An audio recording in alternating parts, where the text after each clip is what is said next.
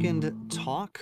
My guest tonight is an up and coming photographer. His name is Will Berry. He's a friend of mine. Hello, everyone. We had got to talk about some um, photography and filmmaking and the, the melding, the blending of those two fields, and uh, we figured we'd make a talk about it. Uh, I wanted to put a disclaimer on this episode first of first and foremost. This episode that we're going to be doing will be covering some sensitive content that may not be appropriate for young listeners. Um, we will be talking about some movies that do uh, include adult content and situations. So if you have any children around, you may not want to play this episode right now. Or if that's something that bothers you, feel free to check out a different episode. Um, but yeah, so there's your warning. but yeah, so uh, we will, um, guess we'll get into it. We were talking about photography in different movies, and literally, it's almost like, if not the first, um, one of the top uh, movies that come up when you do search photography in film uh, is the film, the Alfred Hitchcock film from 1954, Rear Window. Um, so we took Rear Window and we checked it out. So it's actually one of the few Hitchcock movies I have not seen. I saw The Birds, I've seen Psycho, I've seen a lot of the main staple Hitchcock films, um, but I figured that this was my chance to really look at this film and take a deep dive. And since we're talking to somebody who's behind a camera, I thought that it would be a very interesting thing to look at. I personally really enjoyed this film. Like I said, I had not seen it. I actually, funny story, I had watched this movie, watched quote unquote, because I'd never finished it. I watched the beginning of it, I should say, of this film with my mom and my then girlfriend, now wife. And it's funny because I fell asleep right at the beginning of this film and had not seen past the uh, opening title credits. So it's hilarious because uh, when I had woken up from whatever nap I took, I asked my my girlfriend at the time. Uh, I was like, "Is the movie still on?" She's like, "Wait, that we finished that a while ago." So I had never seen this film. So I finally checked it out. I actually, I'm sorry, I take that back. I saw the quote unquote establishing shot. It's very interesting because, you know, if you know Hitchcock, he doesn't necessarily do things, he does things in a Hitchcockian way. You know what I mean? He does his own thing. And, you know, uh, that's part of his style. And so he doesn't do a standard establishing shot at the very beginning of something to get you used to it.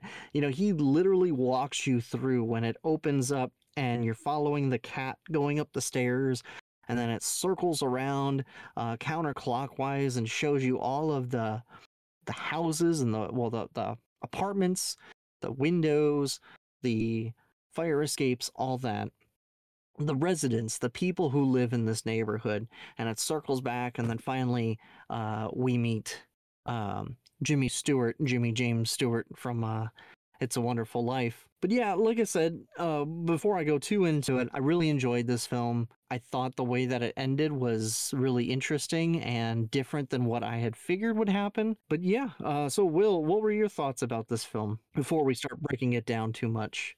So, um, so as I was watching this movie, it reminded me of a few other movies that had a similar kind of thing to it, where someone was in a house and they saw something in uh, uh, another house. One movie is The Woman in the Window. Hmm, like a uh, Disturbia. And, and, that's it. Yeah, that was the other movie I was trying to think of because there was a few. so there was with Shia LaBeouf, yes. right? Disturbia, uh, The Woman in the Window, and then this one that I saw recently on Netflix that is kind of like a parody of this genre. Uh, the woman in the house across the street. Oh yeah, um, the girl in the window. Yeah, right. so not what I thought it was going to be. The but, film with the stupid long name. Yeah, yeah. yeah. so, so as as I'm watching this, and you had brought up that it, it was on uh, the top of the list of movies uh, that have something to do with photography, I thought it, it only barely had something to do with photography. Like the the guy's job that he was a photographer and got in the accident hmm uh, trying to take that picture in the NASCAR or whatever that was, Right. and that was why his leg was broken. hmm Like it, it could have just as easily been any other job, and because the movie Right. Right. uh, doesn't involve uh, anything with photography really, aside from like the camera and the extra long lens Right. that he was using. But like, outside of that, it wasn't anything about that. It was just about what he was seeing hmm uh, in the other house. hmm Um, but aside from that, uh, I did think it was interesting. Yeah, because it, it, it kept going back and forth from making you feel like something actually did happen to, oh, it didn't happen. He was just uh, creating this fantasy. hmm And then back to, oh, it did happen. He got like But, new I- I evidence. liked it. Yeah. Yeah. hmm and um, it, it- was different. The establishing shot that was just kind of scanning across um, all of the the windows, hmm and something I was thinking about the the windows in the rooms that uh, I feel like from the point of view of uh, him in his room, everything would look normal looking out, but I would imagine that being in those rooms, the geometry of them would be slightly weird hmm more so when you went off to the right just because everything had to be visible from the the outside and those rooms further to the right would you would be looking more so at a wall as opposed to right down the middle of the bed or anything that it was just shown like in the middle in the frame Like where the pianist was, because uh, where he was, I'm I th- I'm thinking not to cut you off, but I think he was kind of like catty corner. a little bit yeah So it was as if the camera was elevated to where it was a normal shot, but he would be seeing. You wouldn't see like the piano and things like that. You know what I mean? yeah Right.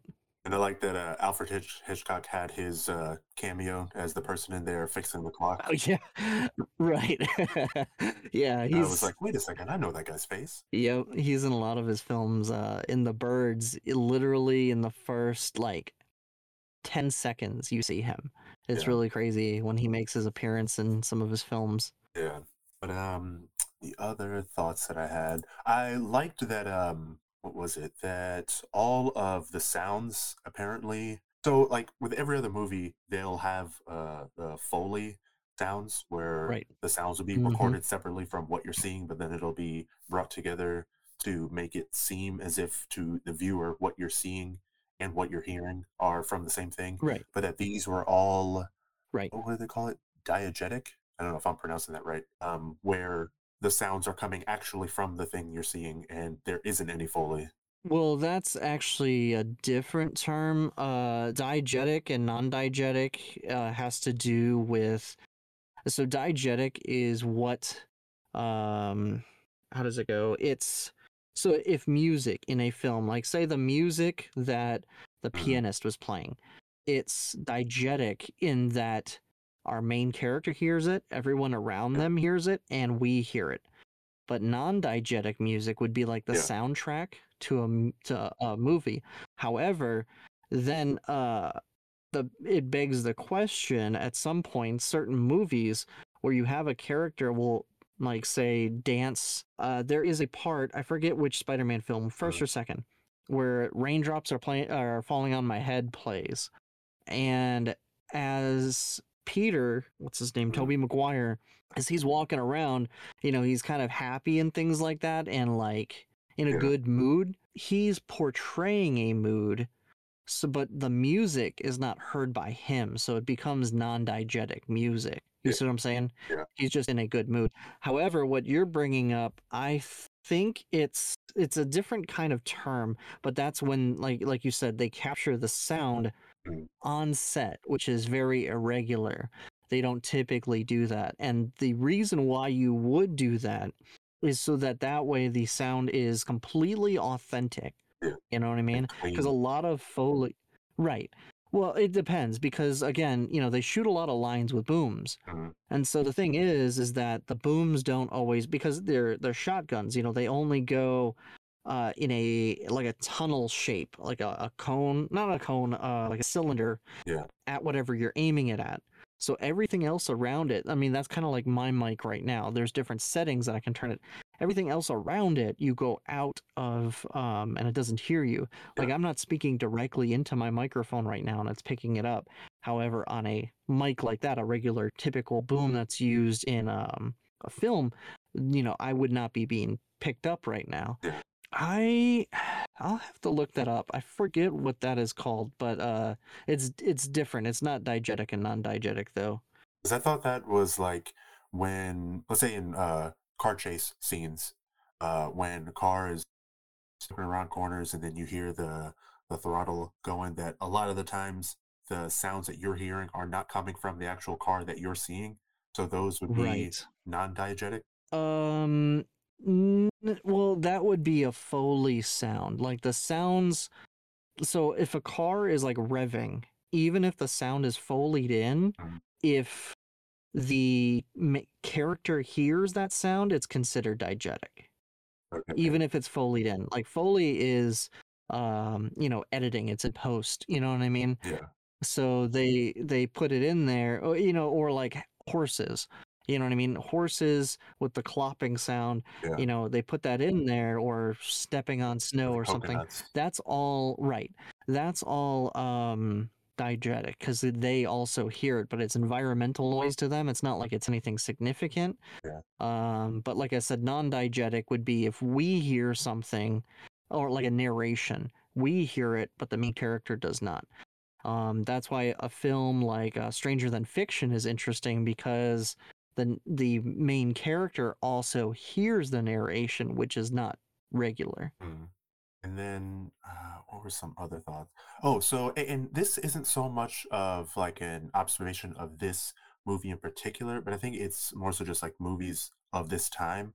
The the lighting that like Mhm. you, you can obviously tell, and I think um, because of like the limitations of film versus digital that we've gotten used to now, that the Right. low light is not as good as they are with uh, digital cameras to where things have to be overly lit or as like all the the daytime scenes n- like none of that was the sun actually lighting they, they were in a studio and that was Right. all Right. lights and then hmm uh, the the same for nighttime uh, but, but but you can tell and uh, you can tell even more so by the shadows behind them that they are casting on the wall from it clearly being um, studio lights that, that are being used to light them Right. but um yeah yeah so uh, it, it's not like specific to this movie just um about movies of that time and just the the differences that i was uh, noticing as i was watching it Right.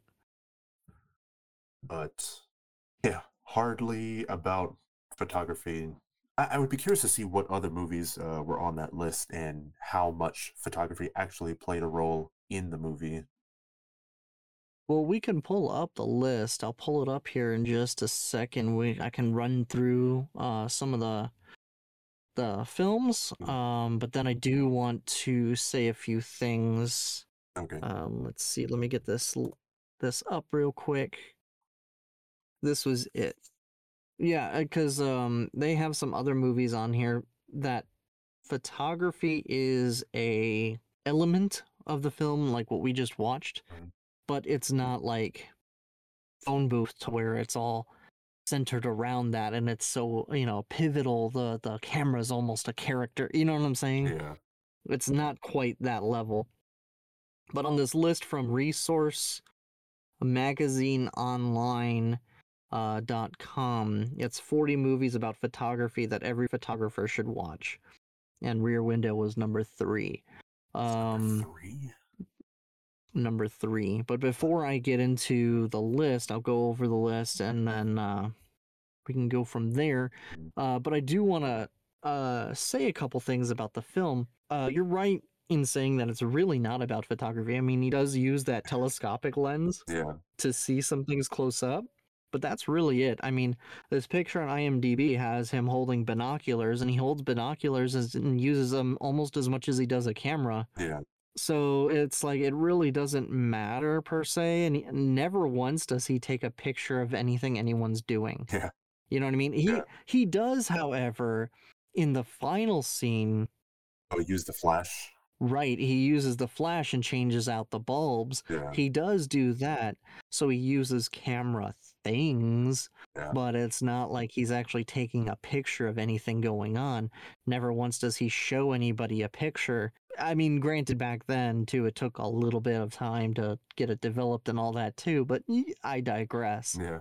But I thought the film was interesting. It's very Hitchcockian um, when he's showing things happening inside of the apartments. It reminds me a lot of Psycho in some regards. Just how it's very everyday people's lives going about their business kind of thing.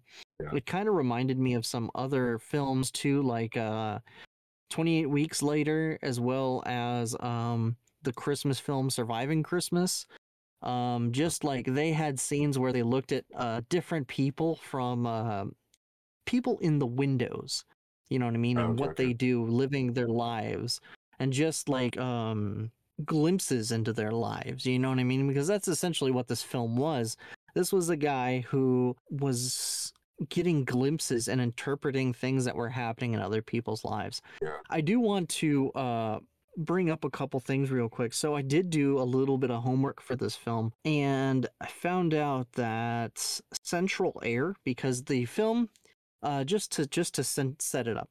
So it's in New York. They do at one point designate it because they talk about NYPD. So it is in New York. It it, it has a New York feel to it, but it is New York for sure unless the person who is a detective came from New York and just complicates the whole thing. But it's, uh, I'm saying it's New York. Mm. So it's in New York and it is during the summer and it's very hot.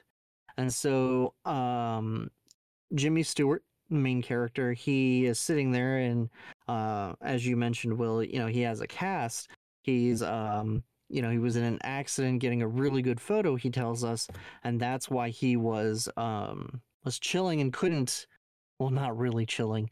He was just hanging out and couldn't keep cool you know he was sweating. It showed right at the beginning that he was sweating. It showed the a close up on the thermometer to tell us it was hot. Yeah. Um, that's why everyone had their windows open right which gave you more of a reason why they were in front of the windows there was even that one couple that uh, was sleeping in the fire escape um, it's funny because i actually found an article talking about that um, and i'll see if i can find that article but I looked up when Central Air became mainstream. Um, in it says New York City is a major exception. Uh, Central Air became, and this is on CNNBC. Uh, CNBC. Um, why window AC units are in New York but not in the rest of America. It says Central Air became mainstream later in the 1960s. According to the U.S. Department of Energy, retrofitting an old building with central air is expensive and complicated. So most New York buildings don't go to the trouble of making that renovation. So then that's why, you know, you and I will both of us have been to New York. I mean, you're from New York. So I mean, you you know, you know, the whole seeing the air units Yeah. outside, you know, hanging out of people's windows thing. So that's where this all comes from. So it makes sense in 1954 that there was not central air in these buildings. You know what I mean? I was also trying to figure out the setting too to see why it was so hot and it was New York. But I I was gonna say the the whole thing with the the heat and the windows being open uh, and coming from New York and being very familiar with those uh, the window and it's I could fully understand that before that time that was just what you had to do. So like there was never any um, moment where I was like, why do these people have their their windows open? It was like, no, no, no, that makes sense. It's hot. There's no central uh, cooling, so that's the only thing that you had to to do. Right.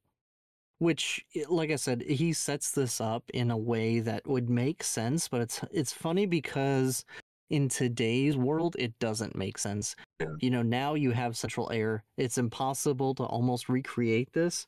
And I'll go on in a in a minute about a an idea I had for a film like a uh, if they wanted to make a modern remake of this Mhm. and how to set it and everything because I think I found the perfect setting for this but we'll go from there. But I wanted to say a few more things. Um, I did enjoy this movie. I did like how there's a lot of, of like first person POV kind of style shots. Mhm. Um, with the binoculars or with the uh, the telescopic lens, this is a film that's an excellent example of all of those things. And you know, it's not something that you see in a lot of films, so it's it's something that I appreciated and the way that they incorporated it. It's interesting too because like other Hitchcock films, there is drama built up. Like when Lisa, uh, she climbed into um, what was his name, Waldorf, something like that. Oh, I. Oh, yeah, yeah. The the neighbor's uh, apartment room. What was his name? Uh, oh, Thorwald. I had that backwards. Thorwald. Um, Thorwald. That's it. Oh, yes, yes. Thorwald's apartment. Thorwald. Yeah, when she climbed over, like she like you know flipped over on the fire escape and then like stretched over, Yeah. and then she was in there and all that. I was just like, ah. ah." It, it's just one of those times to where you know. Hitchcock is the master of suspense, and that's where he earned that title. You know what I mean? It's scenes like those that he earned that title. Obviously, among other films. Let me see. I had one more. Let me see if I can find this tab real quick. Before you get to that, one problem um, that I had a little bit with uh, just Mhm. some of the, the story of it, how Mm-hmm. he didn't want to be with uh, Lisa Fremont because he was going to be Yes. traveling and he was like, oh, well, you can't be in these conditions or whatever.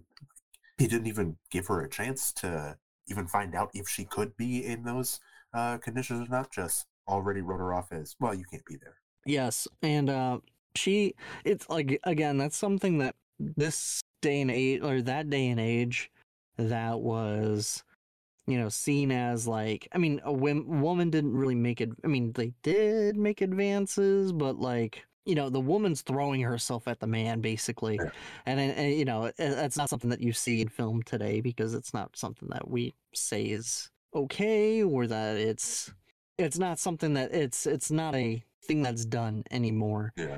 Um you know the, she's very feminine. She's very woman in the old archetype. You know what i mean? Yeah. i mean even stella the maid says that basically that she does all this. She brings him lobster dinner. Mm. you know what i mean? Like she brings him dinner and he's over here complaining she brought you lobster dinner. You know what i mean? I mean, uh, if I mean I'm married, but if my wife came and brought me, you know, lobster dinner, married or not, it's like Uh, you kind of have to marry her. Like he's with Stella, he's like, no, no, no, I don't want to marry her, and it's like, bro, she brought you lobster dinner. You really? It's like, what part of what do you need? The con Where is the convincing? Like, Mhm. you know what I mean? Like you should already have this decided. It's like you're going to be with this girl whether you want to or not yeah. you know what I mean? Like she's throwing herself at you, and it's like I do like how they did have that falling out, and she's like, "I'll see you some other time, Mhm. probably tomorrow." Like I like I didn't really like that that probably tomorrow or whatever, however she said it. Like tomorrow night, not until tomorrow night, something like that. Yeah. I kind of wish that part wasn't in there just because I feel like I wanted his character to learn that he wanted to be with her. I Oh, mean, yeah. he, as he sees, as she's in danger, he sees that he cares about her. Mm. But it's like, I feel like we could start with developing his feelings towards Lisa. Mm. Like if you had a moment of feeling a little more sense of potential loss. Right. And I just feel like it was cheapened when she's like, I won't see you until tomorrow night. Yeah. It's like she cheapened how he could feel about her. You know what I'm saying? Yeah. I really liked Stella as a character. Um, just the the, the insurance lady, maid lady that came in. Mm. It would be terrible to be laid up for six weeks. It's like you would Yeah. have to have somebody, especially if you were in an accident like that, take care of you, and there was no Netflix at that time. right? Like uh, that was a What do you do? Right. That was actually, thank you. That brought me to my other point. That is why he's looking. I actually looked up when television was popular. Yeah. And so, because that's the thing is that he doesn't have a TV. Oof. And during this time frame, what I found was that half of American homes at this time that the film takes place, because it it doesn't say when, but it's about modern times. You know what I mean? Given the technology. Yeah. So about this time, about I'm saying about a lot, but bear with me. Mhm. It was uh, about every like half of the homes in America had TVs. So since he travels a lot, it made a lot of sense for him not to have a TV. Yeah. Like they do have the radio because the I think it was the pianist was like shaving or something listening to the radio at the very beginning of the the film. Yeah. So there is radio and but again, he doesn't have a radio or doesn't use it. My point though is is that that's why he doesn't have a TV. Um so I thought that And his only entertainment was just people watching. Right. Right. So it makes sense. And that's also the reason, too, that you can't really blame him for just staring out the window because during that time, like I'm saying, mm-hmm. during this time, you can't blame him. Nowadays, it'd be kind of creepy. But you can't really blame him back then because there literally was nothing to do. You know what I mean? Like, and if you knew that he was holed up, it's like you'd be like, oh, well, I just Yeah. won't do things in front of the window. But this guy, you know, he can't do anything. He's in a wheelchair. You know, he fell asleep in the wheelchair how many times, and they Stella told him not to. You know what I mean? Like, so it makes I sense. guess all of those things uh, could build a case for why him being a photographer would make more sense. Like the the no TV, the no radio, nothing else to do. Right. Happens to have the long Right. lens and the flash that came Right. in handy towards the end of it. So like, Right. yeah, I, I guess that that Mhm. would work best uh, for that to be his profession. But yeah, it just it, Well, he had the smash cameras too. But uh, one other observation that oh I don't know if you had uh, something else to say. Um, it, it- and it was it was just about um like how people talk or, or some of their accents. Like the the main guy, the Jimmy Stewart. Uh, as I was watching it, uh, he was reminding me a lot of the uh, uh the farmer guy from um the Pet Sematary. The way he talked. Like uh, everything he said, it just sounded so much like uh, that guy, but just like a younger version of him or something. right. And Yeah. then uh, the Lisa Fremont. right. I don't know if it was just a thing of people who, because I think uh, it said that she was born in Pennsylvania or something. That it was a thing of people in Pennsylvania at the time, but I was almost getting a slight bit of like a, a British accent, or like if someone who was from there and then moved here Mm. in in their formative years that uh, they were starting to lose some of it, but it was still there were hints of it um, there because the the other uh, Stella sounded like she belonged in New York and did not sound similar to Lisa Fremont was there, even though they were both there in New York. And I guess you would just assume that they both uh, grew up there or something, but weren't sounding like they both grew up there. Right. But yeah, no, I I agree with that. It's funny because my wife, she loves. Uh, I mean, you know my wife, uh, but she, uh, which actually brings me to something else that I'll mention in a minute. Everyone's like, "What?" Um, I'll get to it in a minute. But anyway, so yeah, you were saying that about uh, Jimmy Stewart, the way he talks. Yeah, because I, I make an impression because we Mhm. watch "It's a Wonderful Life" around Christmas time, you know. And it's funny because uh, in the film, you know, he has his daughter, and his daughter's sick. Uh, her name is Zuzu, or that's what they call her. Um, and she has like a feather or a, a flower, and the petals fall off because you know it's wilting. And um, so she's like, "Fix it, Daddy," and he's like, "Oh, you want me to fix it, do you?" Oh. So, it's funny. My wife and I we, we make uh we make fun of that movie a lot. Or like uh we're like, I wish I had a million dollars. Hot dog. Yeah, that just all that. So uh, yeah, we just mm, uh, mess around with that. Um, but yeah, I I wanted to say though, too, unless you had a point. Oh no, uh, that was just that. Just uh, noticing the slight differences in in everyone's uh, accents. I, I did want to say too, so um, like I was saying before about my idea, like I had this idea, I think I may have said it to you, but I don't remember about making this movie in a in a modern sense because this movie did get remade. Um, let me see what year it was. It was remade in 1998 with Christopher Reeve, and so if you know Christopher Reeve, it was Oh yeah, that's right. Right. it was after uh, Christopher Reeve, who played Superman and got Mm. fame from being in the original Superman movies. He was in a uh, the famous horse accident, Yeah. you know, that left him wheelchair bound. So they actually remade the movie with him, and in that film, it's funny that you were saying that it has hardly anything to do with photography, because in that film he was an architect. Wow. So n- no photography at all. Which that movie too, if you want to watch it, is on IMDb TV for free. If you do want to watch it, just Okay. Okay. PS or uh, uh, PSA, public service announcement. Yeah, that's it. Oh yes, yes. trying to see who directed this film real quick. Jeff Bleckner. No I don't think I know Jeff Bleckner. Anyway, so like I said, I guess he worked on Castle. Um, but anyway, so if someone were to re- remake this today, uh, the idea that I had is basically to set it during quarantine time Mhm. because here's what you do. Like the main character could be single or he could be, you know, with somebody and they're just at odds or whatever.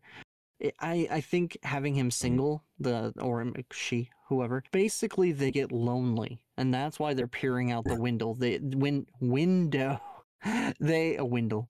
They're seeking uh human interaction. You know what I mean? So it could still be in like an apartment complex or something like that. But then they're also just staring and watching other people. And so then you can have various groups of people um, that are all locked in their houses. And, uh, you know, one couple can be, you know, Mm. in the throes of love, so to speak, or very, you know, trying to pass the time that way. You know, somebody could be boring and watching TV or something. Maybe that's the person who dies um, they're just constantly watching TV and then they don't move or whatever, um, something like that. And then there could be a couple that's always fighting because they have cabin fever and they can't deal with their families being together, you know, their Yeah. significant other for that period of time. You know what I mean? So something like that, I think, would make a good kind of Mhm. segue, I guess, a good kind of setting for the new for if they were to remake this film in a more Yeah. modern time to set it during quarantine time. Um, I think what you can even do too is have somebody just to further hit the point, the setting home, the time frame is have somebody walk around with a mask or have something that is um play something on TV or something, something that denotes the time. As long as people get Yeah. that it's during quarantine time, Mhm. it would make sense during the pandemic. You know what I mean? I think some like uh, you know, with us being Yeah. in the pandemic, this is what year two, year three now, year two. But just something I was thinking about. I'm like, that would make a lot of sense. Is to bring something.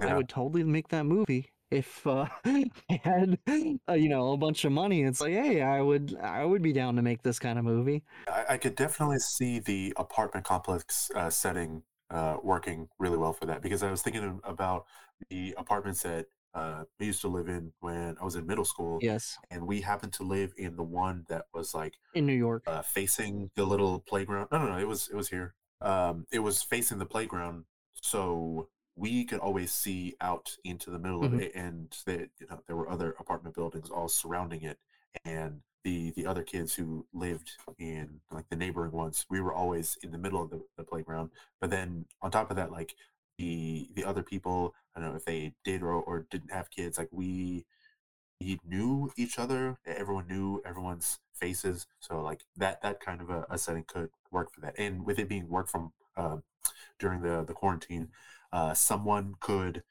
uh, be working from home and then have a conflict with someone else who is Right. uh, Right. working from home or or not working and i don't know maybe playing too loud of, of music or, or something and then a conflict between them and the person who's working from home for the first time and having to deal with the the extra sounds that they didn't have to deal with before Yeah, and, and I mean, windows open or not, like it would, uh, it, you could still see a lot of that going on. You know what I mean? yeah Um, there could even be, um, I think it was the couple, the newlywed couple that you saw, like the silhouettes, yeah right?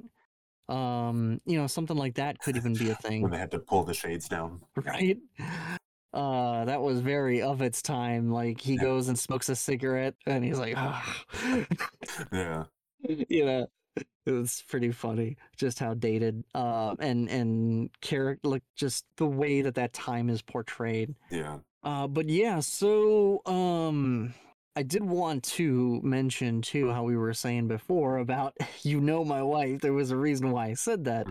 And so uh essentially too like we and rented an airbnb um around my birthday and invited all my friends to come and stay with us. And so out of all my friends you were the only one that stayed with us and it was cool because we essentially had a uh you know our vacation fully recorded by a photographer so uh, my wife was very tickled uh by that and you have a bunch of different Yeah, just had me working for free out there. hey we paid for a lot of it Yeah, yeah, yeah. So uh no, but it was cool. It was cool hanging out and all that.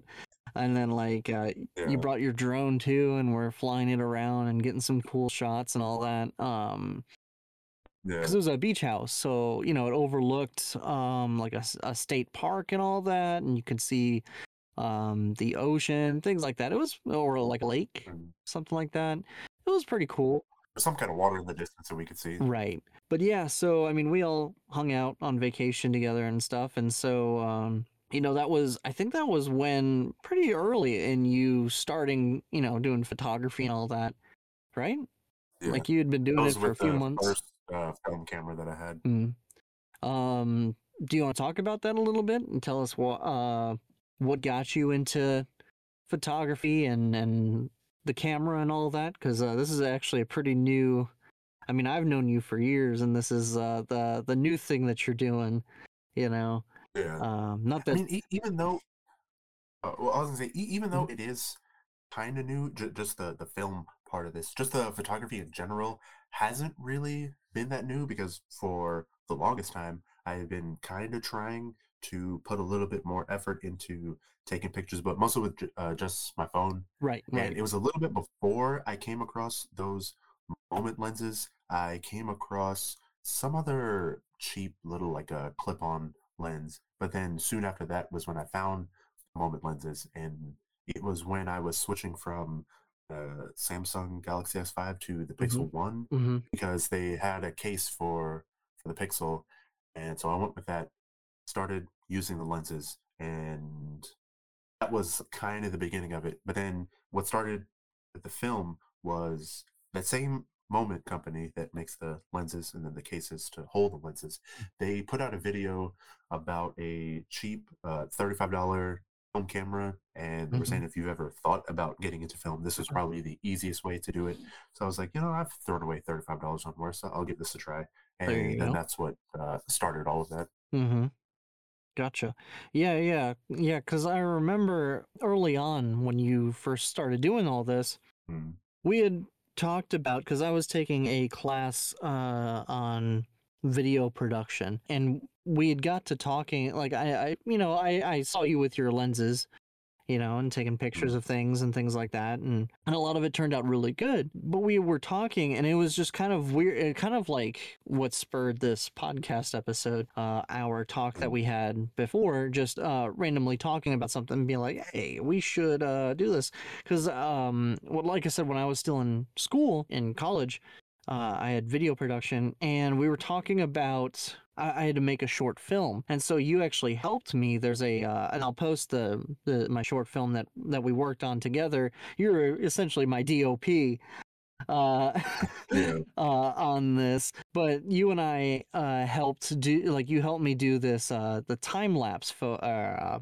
time lapse scene in the short film that uh, again I'll post in the short show notes. Yeah as well as we did some creative shots too so it was nice to actually have somebody to talk to to try to you know that kind of got my vision or we had a problem like uh we had one scene where i wanted to do it so that that way my main character which was my brother uh my main character was the camera watched them open up a can of monster and drink from it we were trying to figure out if you remember that, you know, figure out the best way to film that. Yeah. So it was nice to talk to somebody and try to figure out creative ways to shoot the film. So again, I'll, I'll post that in the show notes. But I did want to talk more too about Moment because you were saying you like you said you mentioned them before, Mhm. and you had talked to me about a bunch of like uh I guess they did a bunch of videos and stuff about like you said getting into it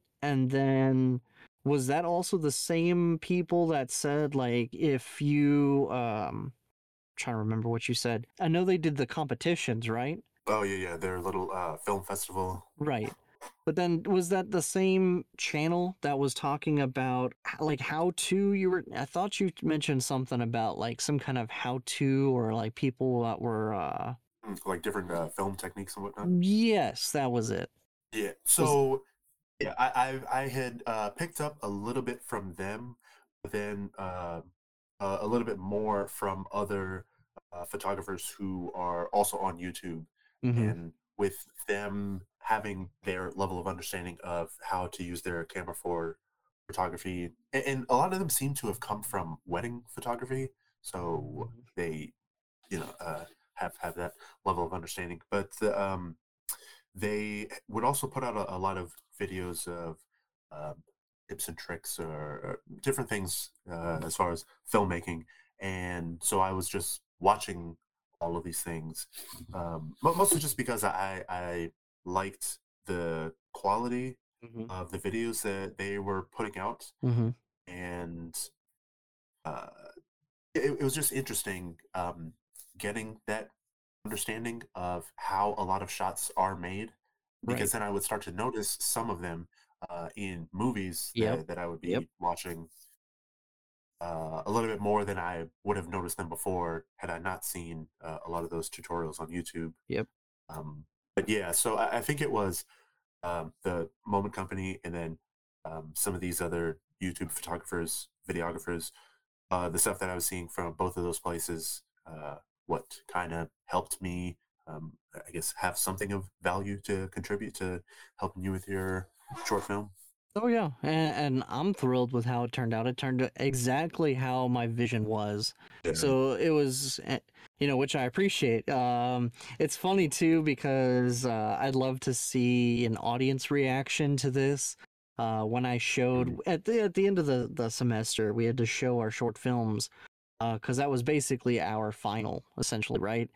And so oh yeah, it's funny because I made this and like my professor, it's funny, she had her favorites in the class and I was not very uh, outspoken in her class, right? And it's funny because when I when it was my turn and I played it, everyone was just quiet and they didn't understand anything and they and so I'm hoping that somebody gets it and they can What was Un- there to not understand about it? It was the most like it just seemed so obvious, but like easy to follow. Right. Is what I meant.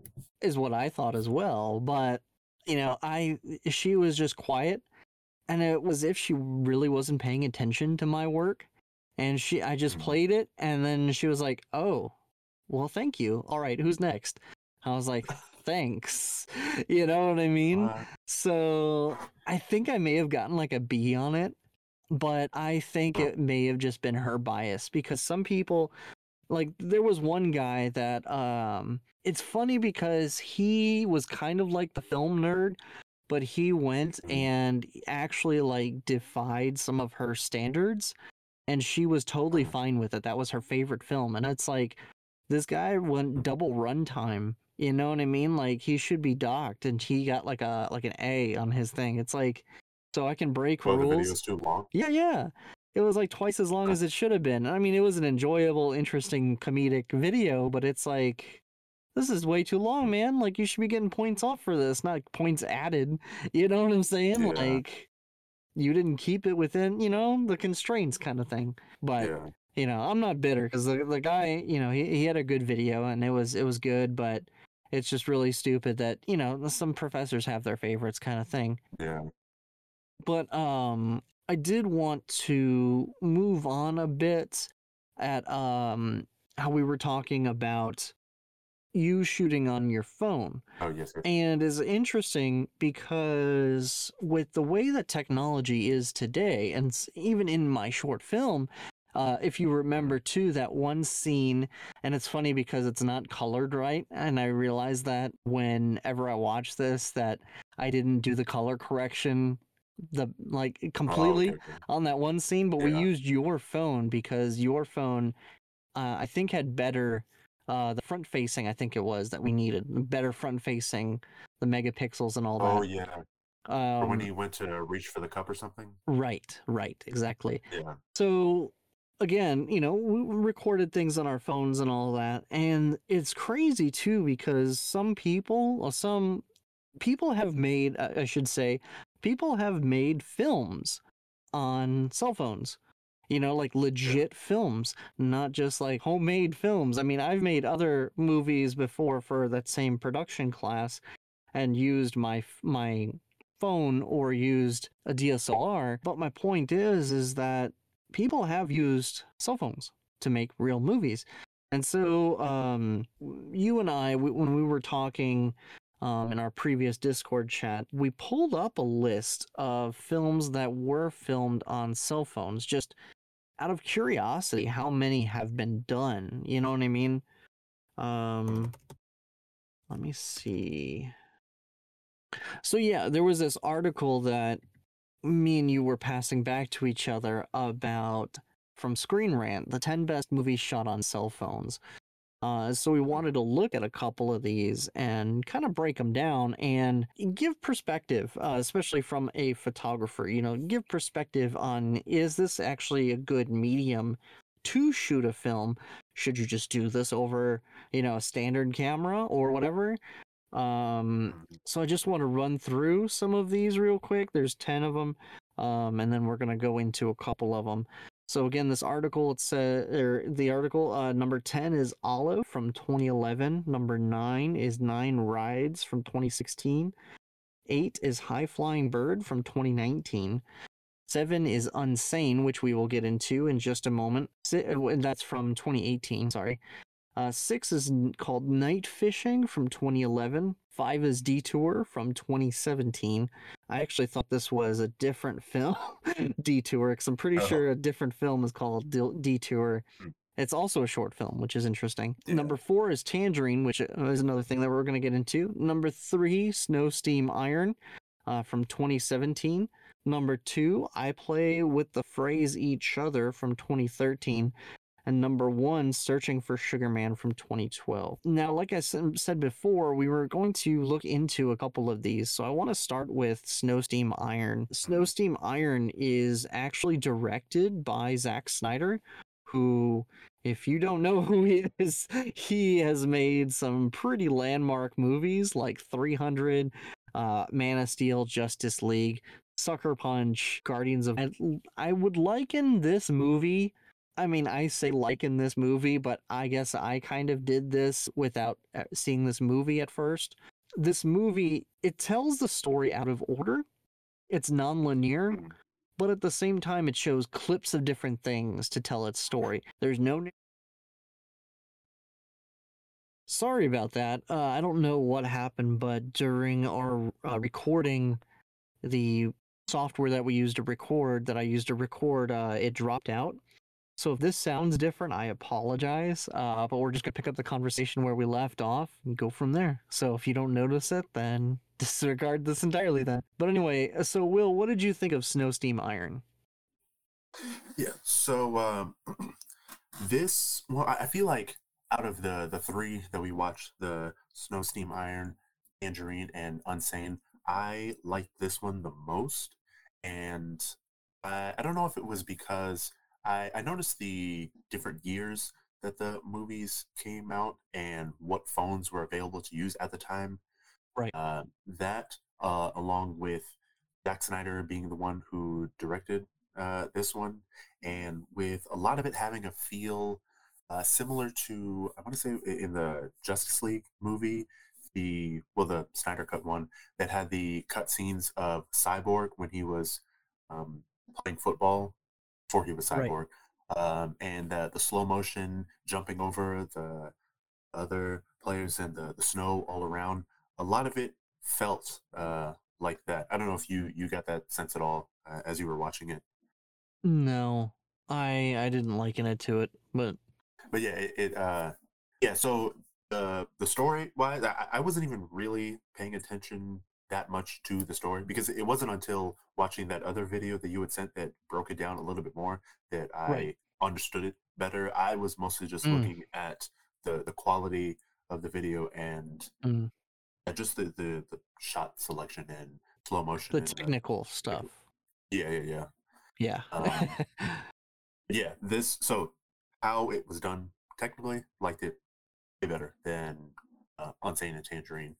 Unsane Right. a little bit more, Tangerine uh, a little bit less. Which again makes sense because you're used to being behind a camera and arranging different shots and things like that. While it's still, it's still, while it's stills uh, versus motion. You know what I mean? Uh, like I said before about the short film and you know other things, you've done Yeah. motion and time lapse and all that. So you've you've played with video. You know. And that one little uh, hiking video that I shot of myself. Mm, right. I wanted I wanted to mention too. I don't know where it cut off and everything. So if I uh, am repeating myself, please forgive me.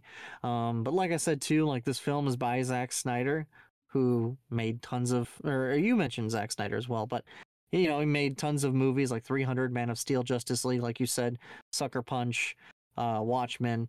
Um, and this movie was shot on an iPhone. But yeah, n- I actually watched this film twice, and the first time I watched it, I just I, I like to do that with a lot of films. And actually, for this whole episode, this was the only film that I watched more than once, um, just because it's four minutes. Yeah. But I watched it the first time with my wife, and just uh, we're passively watching it, you know, as an audience member watching it um, but still trying to piece together the story because, like I mentioned, it was non-linear. The second time I watched it, I watched it trying to piece the story together, and I do have to say too, on the point that you said, I mean, you were saying that this is your favorite. And I think this is the most theatrical looking one. A lot of these Yeah. other films are more raw looking, which would be good if you're shooting a film like 28 Days Later. That was always my my problem with Danny Boyle's 28 Days Later in that it's very raw. I don't know what kind of camera Danny Boyle like or uh, his DOP, uh, director of photography, used on um on that film. But I think something like that, if you wanted to film it and have a raw feeling, which 28 Days Later does have a very raw zombie movie feel, that would make sense. I don't really, like I said, uh, using the camera as a medium, as a variable to portray a certain emotion or feeling throughout the film, I feel is a good idea. But just filming on a cell phone just because for no reason. I mean, Zack Snyder did it just as as to have fun. Um, but like you mentioned, that that breakdown video at the end of it, he says that he's a photographer that shoots on mobile only, and I feel like it kind of cheapens it because while like he mentioned um and i'm not gonna i'm not trying to go too into what he he did uh what is his name? Rj baculo baculo i don't know how to say his name his last name so i'm sorry if i if i butchered that but i just feel that using the camera as a medium you know specifying which kind of camera you want to use and it could be like this like i said this film does not look like unsane or tangerine. Um Yeah. it's it's very clean you know what i mean? Even with all the snow that's all over the place you can tell too that he's a self-taught i come from an academic background. So like he says auteur as autier and i'm like i think you're trying to make the word more french than it is i mean i'm kind of curious actually auteur yeah like i said auteur because he says autier and i'm like uh you're making that more french than it is bro Yeah. but I like there was some other stuff that I didn't agree with what he was saying. Like he found certain meaning in some things, but then something like some other things I'm like I actually think that this is like I don't know, it's interesting. Someone who is self-taught, uh, like a self-taught filmmaker Yeah. uh, versus someone who's an academic. So I'm I'm taught to identify these things to where he learned how to identify things. Yeah. You know what I mean? Yeah. I th- I thought it was interesting that so she is kind of like a boudoir kind of pinup style because it's like 1950s again, so kind of in line with the previous movie, maybe the 40s even. It's kind of in line with the previous film, The Rear Window, and and so uh, like I mentioned, because actually now that I mentioned that too, if you remember, uh, Jeff. LB Jefferies, uh, Jimmy Stewart's character, talked to the police officer, uh, like you said, Doyle, and they knew each other from the war. They briefly mentioned the war. So this is about that time, you know what I mean? Oh, yeah, yeah. But anyway, so um like I said, the the main character is a woman, an Asian woman who does like a boudoir kind of style shoot and then apparently is I guess prostituted out, pimped out, I guess. I don't know what the term would be because like it shows the the police chief and he's like abusing her in, in like a sexual way. And then later on you know she gets her revenge for you know maltreatment and things like that. But it's interesting because they show her and- there's a certain scene where they they pull up her dress or like rip it or something. They pull it up to show her whole leg you know to to make it sexy like a like a pinup kind of style thing. And it's interesting because the the camera, you know, they freeze frame it. They take a picture of her like that. They show the photo, and it's interesting because later on, I feel like it's kind of like she was trapped in that role. Like the RJ Baculo, the visual storyteller guy, he brings up this point, but I think it's different. He says that she is essentially captured, essentially like the, this first time she is captured in this life that she lives, and then later she is also confined in prison. But I think though that the two are actually contrasting shots in that when the picture is taken of her um, in the boudoir kind of style, she is in this life, but she's liberated the next time because when you see her next picture, it's not sexy. She's she's got blood all over, she's beaten, but she looks like she is herself. You know what I mean? She looks uh-huh. fake in the previous one, but she looks like she is she doesn't regret what she did. She you know is is settled in, in her you know she i'm trying to think of the best words to encapsulate this but she is herself you know what i mean? Um that's just something that i thought was very interesting too contrasting photo shoots essentially because essentially taking a mugshot is a photo shoot if you Yeah. really think about it. Uh I thought it was interesting though too like in the film is called Snow Steam Iron but there really is no steam. And in that breakdown video which I will also put in the show notes uh he says that the steam is the way that like the anger that she feels but I don't know if I agree with that I mean I guess you want to say you know hot-blooded and tempered and things like that but I don't know if I would liken that to steam per se so that's really like the the biggest discrepancy I have with the title and the themes but I did really If, enjoy if that is actually where the, the steam came from. Yeah, I, I did enjoy this film though. I feel that it was very interesting and it does have all the fingerprints and hallmarks of a Zack Snyder film. You can tell Zack Snyder made it.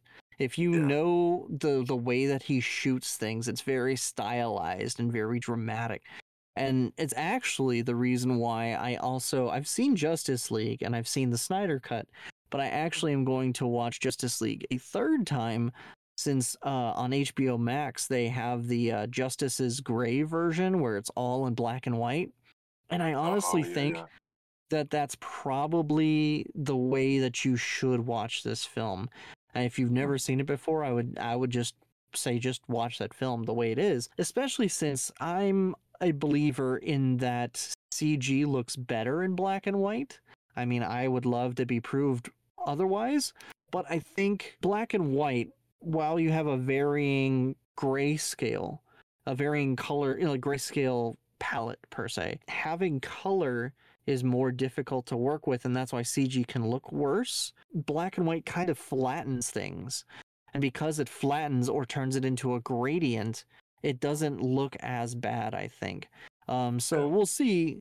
You know, watching that film, not that it has really bad CG, because I think it's a Snyder cut version that is in black and white, not the base Justice League film that Joss Whedon also worked on. But yeah, uh, um, it's just interesting though too. Like I said, that it was all shot on an iPhone, and I would totally like to do something like this. But again, I don't. It, the medium would I think would have to match the kind of film you're making. You know what I mean? Yeah. Uh, That's just my opinion. Yeah. Yeah. But as you mentioned before, we we did have two other films that we we took a look at. Um, so let's get into Unsane next, um, which is another film that's by a popular director. Because this, you know, the previous one was Zack Snyder, and this one's Steven Soderbergh. You know what I mean? Uh, and he's had all kinds of movies that are are very uh, popular and famous and style that he has a familiar style. You know what I mean? Yeah. But yeah, I think you said that you saw this before we did this, right? This uh Yeah. planning for I, I had already seen it once, and then yeah, went to to rewatch it with fresh eyes. hmm How did you hear about this initially, and and what were your thoughts then? Did they change or anything? I I think at the time, I think I had originally heard that it was shot with a phone, and because I think it, it went to theaters also, and okay. so just hearing that it was shot with a phone already piqued my interest to just want to see what it was like, and Right. you can you can tell, but uh, Yes, I, I still yes, you can. it. I do find it interesting. Like uh, this, I or the Screen Rant article says that this was filmed with an iPhone 7 Plus. I think with a lens adapter. I think that the other the other um Snow Steam Iron was also an iPhone 7 Plus. Uh, I'm not sure. I'm pretty sure. That's what I was wondering because I was trying to look up the, the different uh, phones that were being used and the times that the movies came out uh, because that Mhm. was what I noticed with this one, the iPhone 7 Plus, and that with Tangerine, they were using iPhone 5Ss. But with the Right. Snow Steam Iron coming out in 2017, the only thing I could come up with was just that at that time the iPhone 10 was available. So maybe that was the one, or the previous one uh, could have been what was used with it. Uh, I know in I'm I'm pretty sure in that video that broke down Snow Steam Iron, um, Mhm. RJ does break it down, uh, and does mention it. So consult that video if Okay, you want to okay. know. I'm pretty sure it mentions it. Uh, Yeah. For those who want to do a little bit of homework, yeah, I do. Why don't I let you uh, talk a little bit more about this film before I start breaking it down? Because there's there's you, you told me that you had some thoughts about it. Um, because there's some things I also want to get into about the film. Yeah. So my and, and again my my um, critiques uh, about any of these are mostly just uh, technical critiques. Um, hmm uh, so like while I really liked uh, this un- Unsane movie, um, one thing I didn't like about it was that it seemed as if uh, the whole movie was shot with uh, main camera, which the main cameras they're they're about like a 24 millimeter uh, equivalent, and that wide of a shot, I feel like um, they should only be used uh, at certain times uh, because every other movie that you watch, they'll mix um, the the wide shot, the medium shot, and the tight shot, and they're they're all used at, at different times for specific reasons. The establishing shot uh, is wide, and then use the medium ones to focus a little bit more on the people, and then the tight shots Right. for the, the details. Sometimes like the Close-ups. yeah uh, hmm um, things that are around that kind of build out the environment, or um, people's faces and the the little um, Mm. facial expressions that, that they make. But with using the phone, um, only the phone, not, nothing else with it, uh, aside from them using Filmic Pro, which I was interesting that they all used Filmic Pro. Um, Mm. Yeah, just sticking with that one focal length, I feel like they did a, a little bit of a service, uh, but I don't know what was uh, that available in 2018 that they could have used to try to get different uh, focal lengths. But hmm yeah, that, that that was the only um, my only qualm that movie. Yeah, I I wanted to um before I get into this, I I wanted to also say uh what this movie's about for those who Oh, haven't yeah. seen it. Uh so the main character it follows a woman named Sawyer and she is basically institutionalized against her will. She doesn't read the fine print and signs a paper and gets stuck in a, a uh, institution. Let me let me just put it like that. She gets institutionalized. And so she can't leave and whatever she tries it doesn't work. She calls the police and they don't believe her and you know she basically fights to get out of the asylum that she's locked up into. What I wanted to say too is that while this film is shot on a cell phone a lot of things theatrical things are done to the film like editing like for instance they it opens with a completely blue um like blue and black uh, that's something i noticed too before i get too into that. A lot of the colors so on this film and on tangerine they're very orange i think. I mean it's interesting too that they do put such a focus on the color blue in unsane um in certain parts um which you know if you remember from school you know complementary colors orange and blue Yeah. um, so there's that. However, my point is, is that it, they're very. There's a lot of scenes where they use the local lighting, and it becomes, I think, because they're all incandescent bulbs, that it makes this or different things. It's just very orange, and it's got that raw feeling. They're not as def the. It's not defined. The graphics are not as defined. I guess maybe it's the shadows too. The the the blacks aren't black the grays aren't gray. You know what I mean? Like the whites aren't white. yeah. Um, just that kind of thing. It's it's a different palette that they're working with. So it's it's very raw. It's very uh washed out, I think. But what I do want to say is is that this movie kind of lies. uh it, it says it's filmed on a phone and it is. But the point is Oh. is that they do do a lot of things in post, a lot of editing things like the voice the voiceover narration at the very beginning that says the first time I saw you was in the color blue, right? That's all added in post with some with the actor recording them saying it and adding it later. That was not shot like that. And I'm pretty sure that was probably a filter that negated all the other colors and things. So again, possibly done in post unless it was shot in black and white and they Mhm. just turned all the blacks to blue again in post, which would make sense. So there's a lot of editing things that I noticed in this film that it's like that was only done be- in post. You know what I mean? Like it loose it it, it is recorded on a phone, but Mhm. nobody says anything about it being completely produced only on a phone.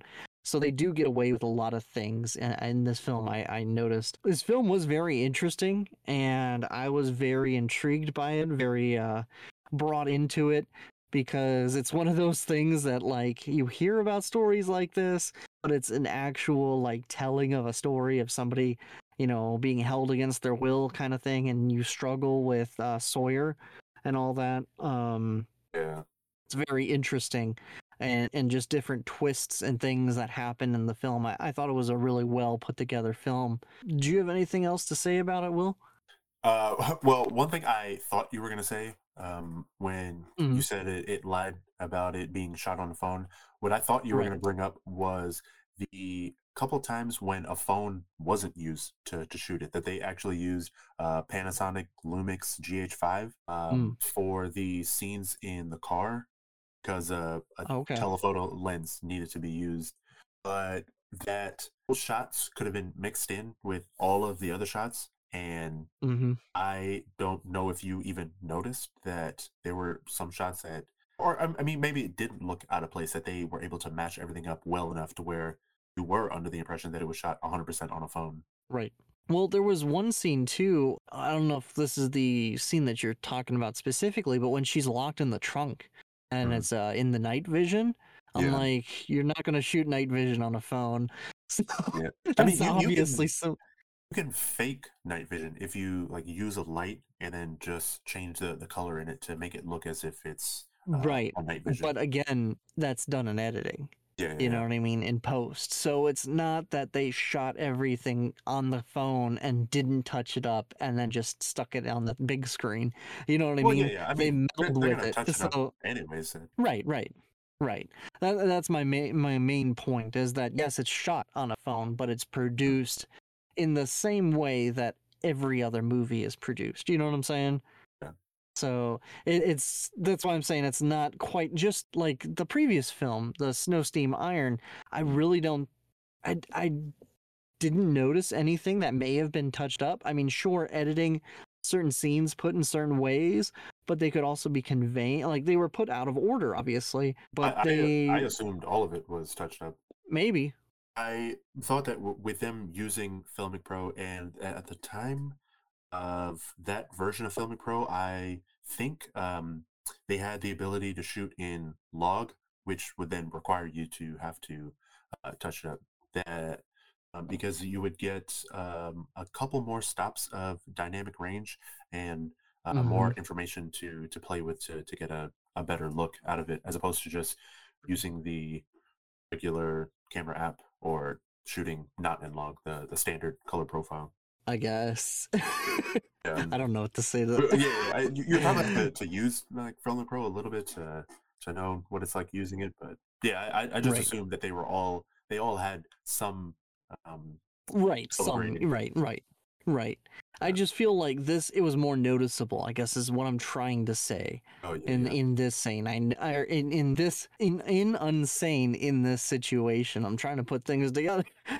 but Yeah. yeah um I, I just i noticed it and i noticed it off the bat and it was a good movie well casted um it's interesting too um i do want to say that this movie actually has out of all well i guess aside from rear window out of the let's let's just say on the move the films that are shot with phones matt damon is in here so it's got the biggest actor in this film which is crazy because Yeah. he he makes a surprise appearance and you're just like you know i'm like there's matt damon i think i, I sent you a message I was Yeah. like, Matt Damon's in here because uh, I was watching it through Vudu. I I had bought this movie on Vudu, Mhm. and um, it's interesting because even on IMDb and and Vudu as well, it doesn't say that he's in it. So they are hiding that he's in it to surprise you, which is really That's nice that they do that. They Yeah. don't, you know, give away the secret, you know, guest star, surprise guest star. yeah. So I thought that was really neat. probably Um, like pretty far down on the IMDb cast list. Oh yeah, right, right. So he, it's not like he was the first one to pop up, which is really nice. You know, like I said, they don't give away the the surprise yeah. kind of thing. Not that it's it's any bearing. He's just a cop that is in for one scene and that's it. You know what I mean? But just that this film has some star power is what I'm saying, which is uh, really interesting because they don't Yeah. they don't bill him being in here at all Mm, on the box art it just says claire foy you know which is the woman who plays sawyer so it's interesting is what i'm what i'm getting at yeah. but it's crazy because some of the stuff that they did in unsane i saw that we did in my short film and i had not seen unsane at the time like there was a part where um when uh david gives her the pill um and it like makes her go crazy and they superimpose Oh, two yeah, yeah, yeah. different and we did that um I don't remember in my short film. that. Well uh we i mean you helped me record the the time lapse and everything but i did that in my Oh yeah, yeah, yeah, that's right. at the end let me pull it up real quick. In there's the short film but like toward the end i i superimposed it in editing to give that same effect as like you are essentially high you're on things you know you're impaired you know what i mean and Yeah. so having two different things superimposed it's hard to follow one thing that's going on. You know it's like an out of body experience you know your body's moving but you don't feel you're the one controlling it. Yeah. you know what i mean? But i think let's move on to tangerine. We were talking about that. Eh, it was actually one of the films that you picked for us to to talk about. So why don't you uh bring us up to speed about it? So it was a movie that followed uh, two trans people who are friends, and one of them, I think, um, she had just recently gotten out of prison, right and was trying to reconnect with her uh, pimp, I guess. It was supposed to be her boyfriend or, or something like that. Um, Right, right. then come to find out that there was an issue with that because maybe he was fooling around with someone else. So she goes on a tirade, having to find a boyfriend and or find this girl.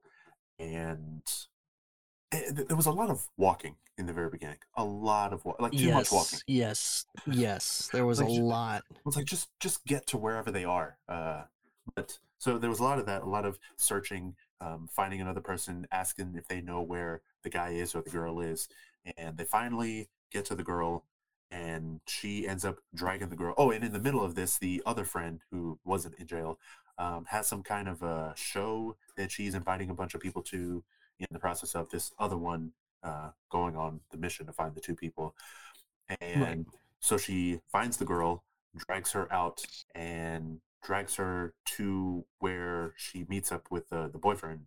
And hmm leaves her outside, goes to talk to the boyfriend.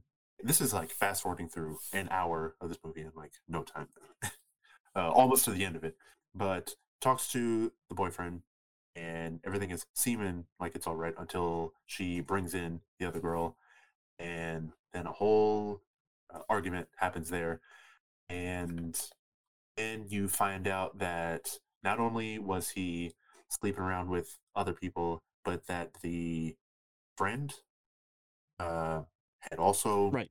slept with the the boyfriend. So then there's like a little bit of a falling out, and forget what had happened with the the main girl who went on that tirade. That few oh that someone had someone drove by and like threw a cup of urine on her Right. and Right. so they go to to clean her up and i guess they kind of mend their friendship after that Mhm. and i think that was about it hmm and aside from the taxi driver who is coming in and out of the story and meeting up with uh, the ladies of the night. Uh, hmm but yeah. So and so for my technical problems with it um i, I do like that they used uh the so this competitor company kind of to moment uh this moondog labs uh because they also have an anamorphic lens uh, adapter that you can uh, attach to phones so they use that but a similar issue with um unsane that i had with this one that it seemed like Right.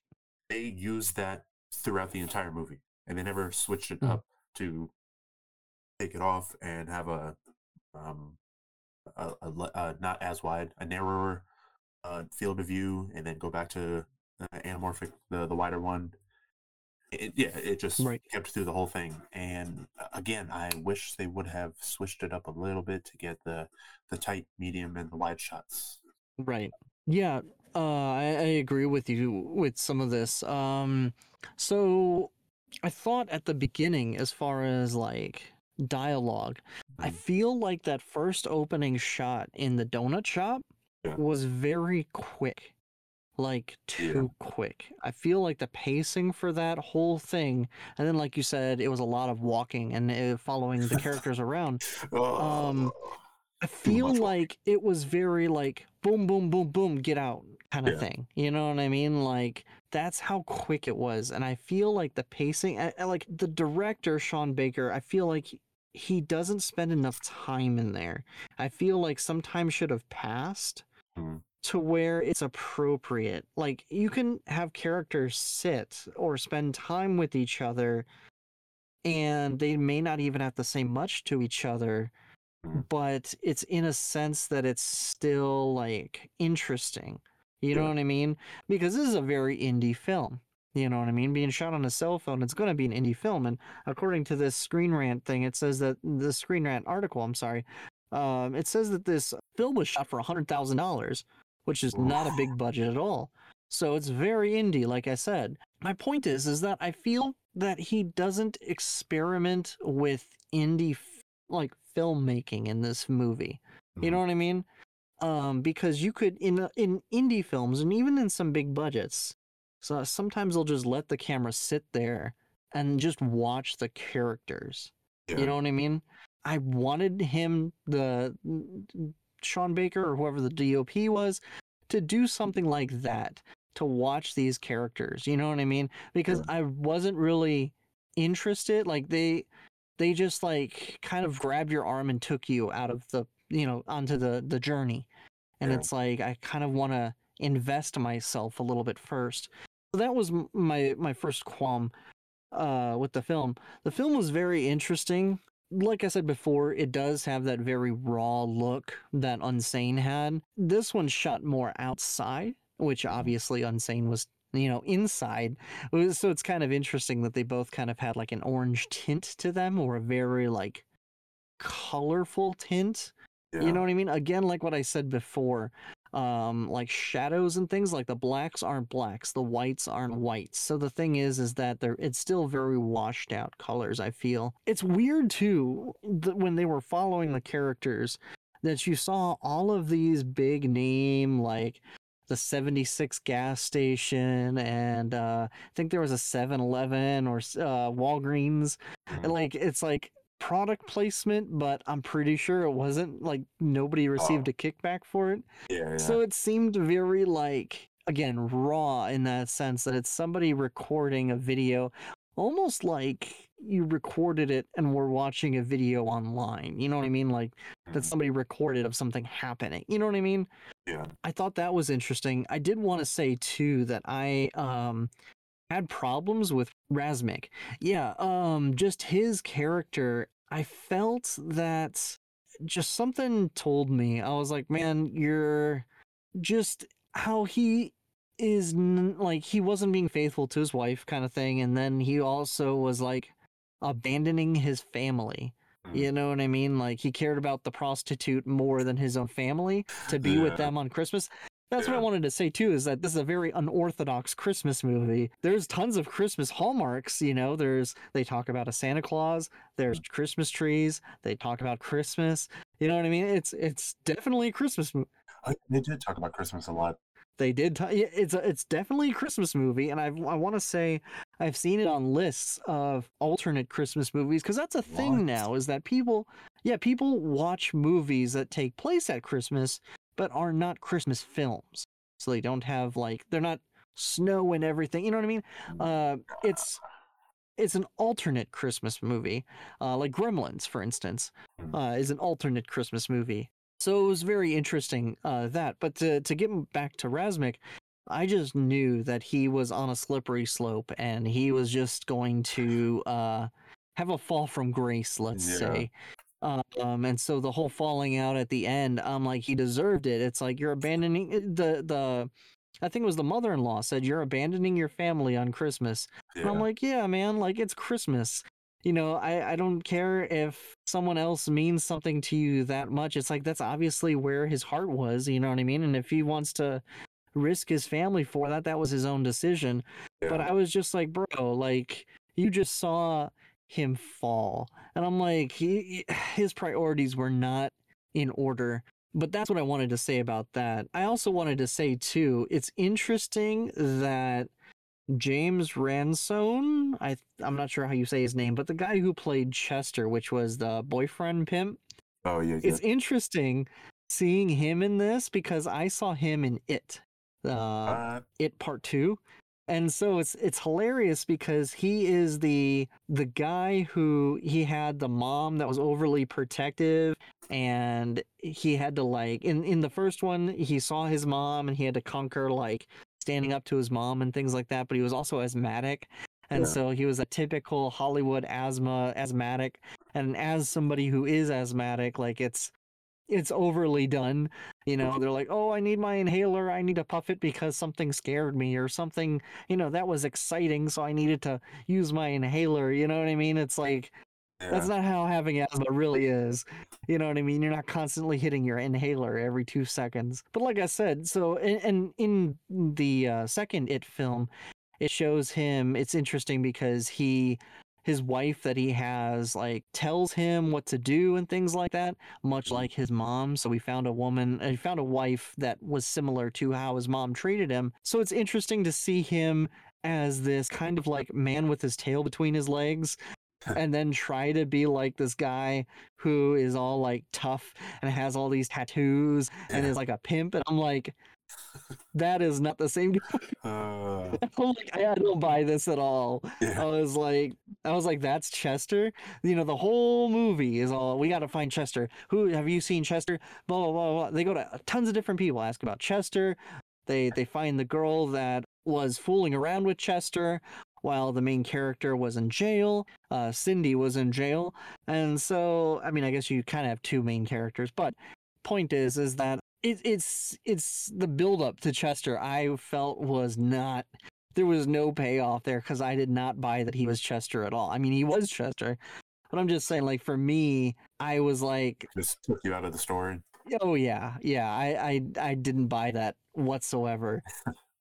That's funny. I wanted to say too, so to put a little background on this film too, it says that sh- in the Screen Rant article says that Sean Baker is uh, known for 2017's Florida Project, which I'm not sure if that was also Oh, shot on a phone, Project. but I hadn't heard of that film before, so it's interesting. You have to see that. This fo- this film, yeah, I'll, I'll have to add it to my list. But this movie was shot on three iPhone 5s's.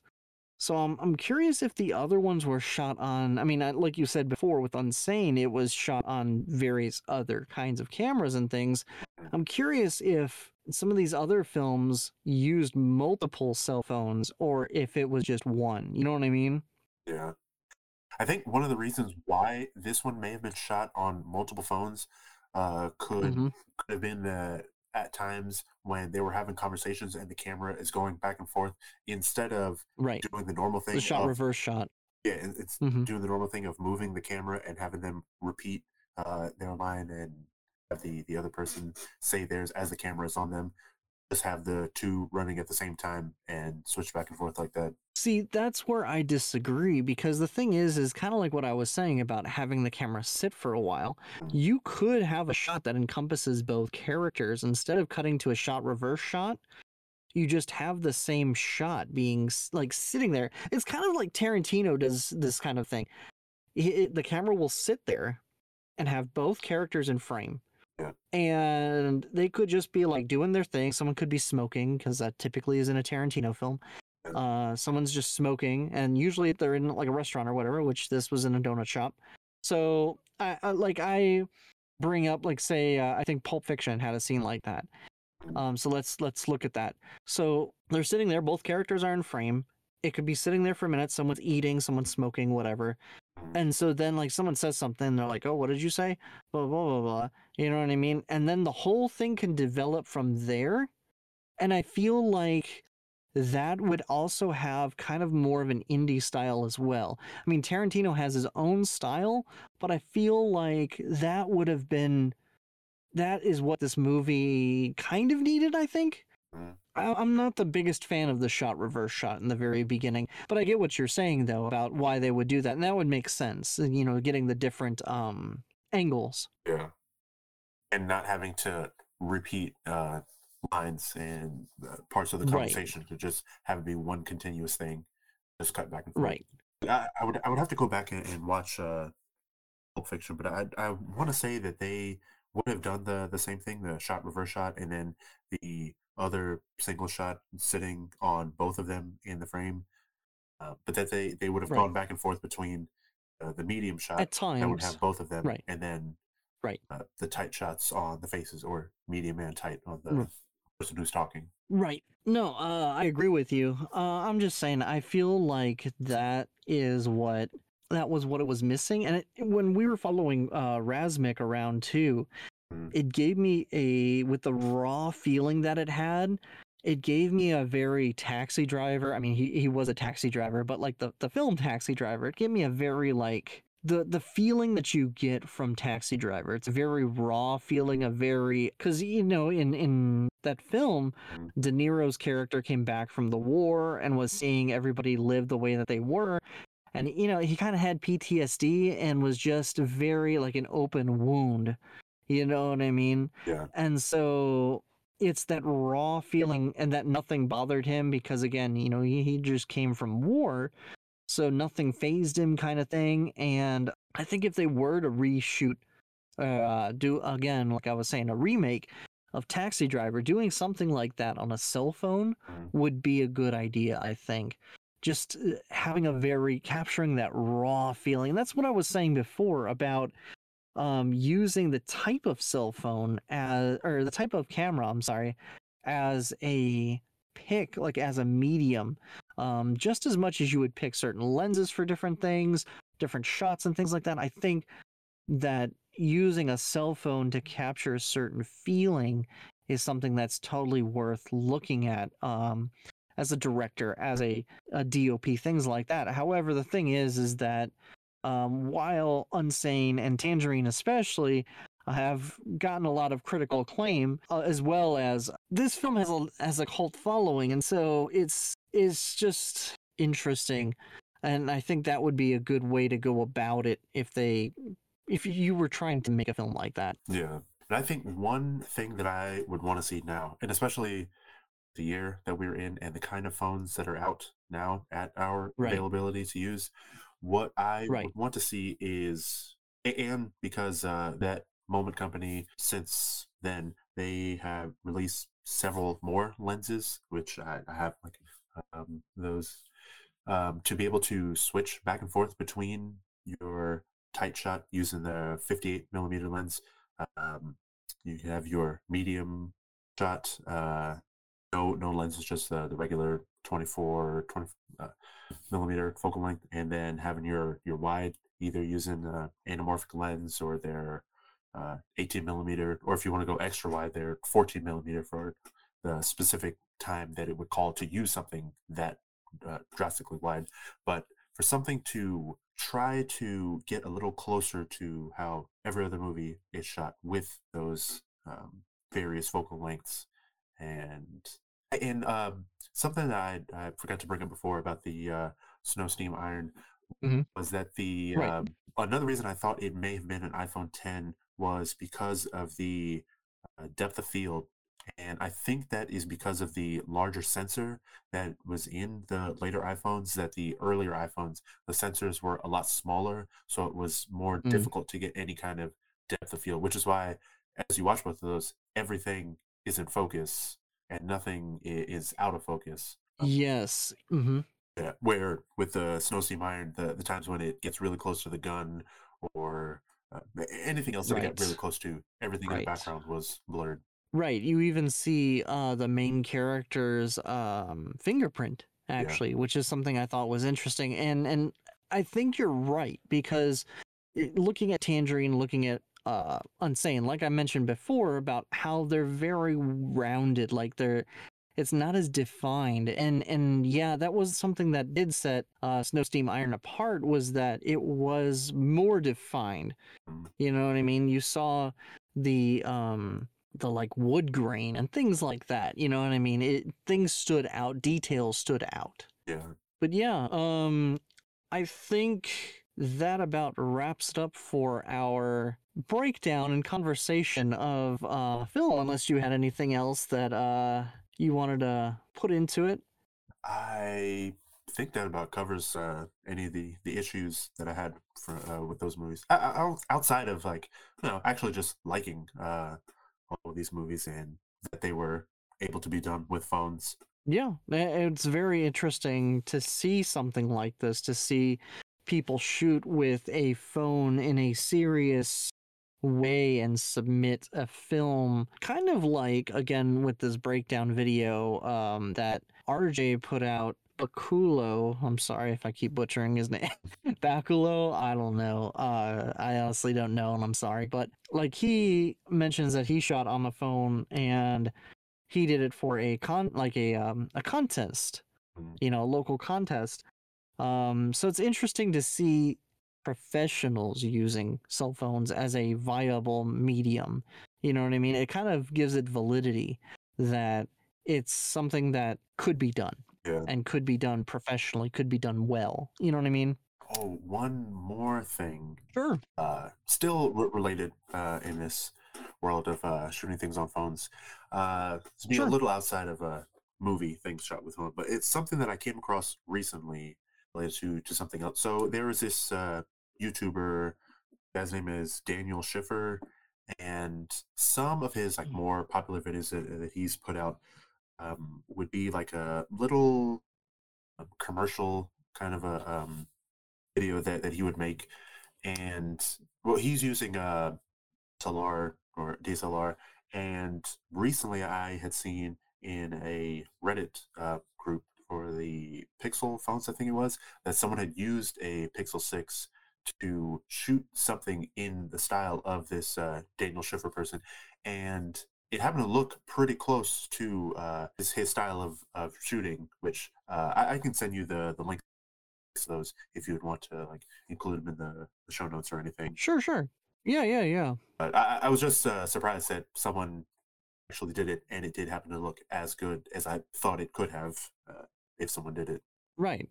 Yeah, and I think that's a good segue too, uh, because uh, in closing too, I wanted to talk more to you, and I'm sure like in talking to you, you know, to to bring about more validity to your background, uh, and find out more about you as somebody who is behind the camera. So I wanted to ask you some questions along those lines as well, and and get your. Uh, I mean, I know we briefly talked about it before, but you know, just like like what your favorite type of like do you prefer film? Do you prefer digital? What what camera do you like uh the most over some of your other cameras? Uh, i just i just wanted to to highlight a little bit about um what you do. And I I've really been getting into uh, the film photography lately. Uh, starting with that 1st Mhm. thirty-five dollar this uh, Ilford Sprite thirty-five two, and right that started the addiction, and then uh, Graded. uh, to this uh, Olympus OM two N. Um, uh-huh.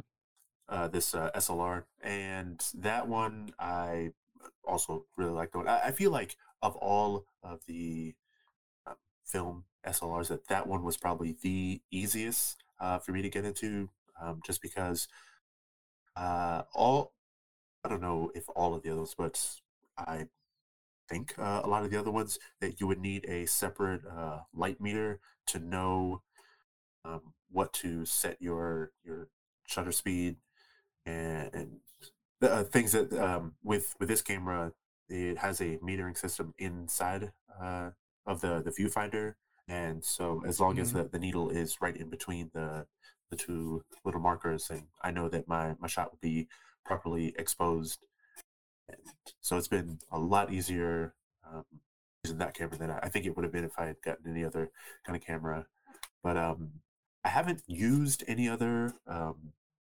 DSLRs other than I'm forced to have to learn how to use my, my mom's uh, Nikon D7100, I think it was, uh, only because she Mhm. refuses to read the user manual and wants to, uh, you know, take the, the good looking pictures, but doesn't want to put in the effort to, to do it. So then she'll just hand the camera to me and like, oh, you, you figure it out. And so I'll Right. end up taking it for her. But yeah, that, Right. that's that's the only one uh, that I've used. Right. Trying to think of what camera my wife uses, but when we were shooting um for that uh short film that I did, Mhm. um that was on a DSLR for the most part except for that one scene that we mentioned prior. Oh yeah, Um was your DSLR that we used? yeah, it was hers. It was a Canon Rebel. Oh, Uh, I don't I don't remember which one, but it was a Canon Rebel. But yeah, since you mentioned shooting on DSLRs, uh, I was going to bring that up as well. Uh, technically, Yeah. you did shoot on her DSLR as well. Yeah, those are the only two that I've I've ever used. But outside of that, it's just been Right. starting with my phone, that one film camera, and now this second film camera. But uh, one one day, uh, I would want to maybe um, jump up again uh, with another camera to medium format uh, film as opposed to 35 millimeter film. Um, But Mhm. that would be like after the whole photography business uh, is up and going a little bit more, and um, being able to to provide like a higher detailed film photos. I got to that point, but still having fun with the 35 millimeter at the moment. Right. Yeah. Um, because I know you were you were shooting on that. Uh, what was it? A disposable camera? Uh, when we were on vacation. Uh, It's like a reusable, disposable. Uh, it's essentially Right. disposable, but yeah, I could reuse it. That that was the Ilford Sprite 35 2. Just saying the name for Right. anyone who's curious about it and would want to, to look it up to, to see. Right. Right. Yeah. Yeah. Because I mean, you know, like like you said, you know, shooting on film and uh and digital, and so you've you've gotten good reception on the film ones. I mean, on both, but I'm saying like, you know, you've you've told me before that people didn't believe that you got that on a film camera, you know, disposable camera. You know what I mean? Yeah, yeah, yeah. Uh, especially since uh, even this whole thing about uh, the photography being a business uh, was kind of like pushed on me by other people saying that I should start uh, selling some of the stuff that, that I've been putting out there. So I was like, okay, I, I guess I kind of including myself. Yeah, yeah. Yeah, um on that on that note too, why don't you tell us uh where other people can find you? Uh if they do want to see some of the shots that you do, um and your footage and whatnot. Uh, so I've mostly been posting it uh, to my Instagram, which is Willberry, but the W is two V's. Uh, but I I managed to get uh, Instagram and Twitter having the same name, and the website.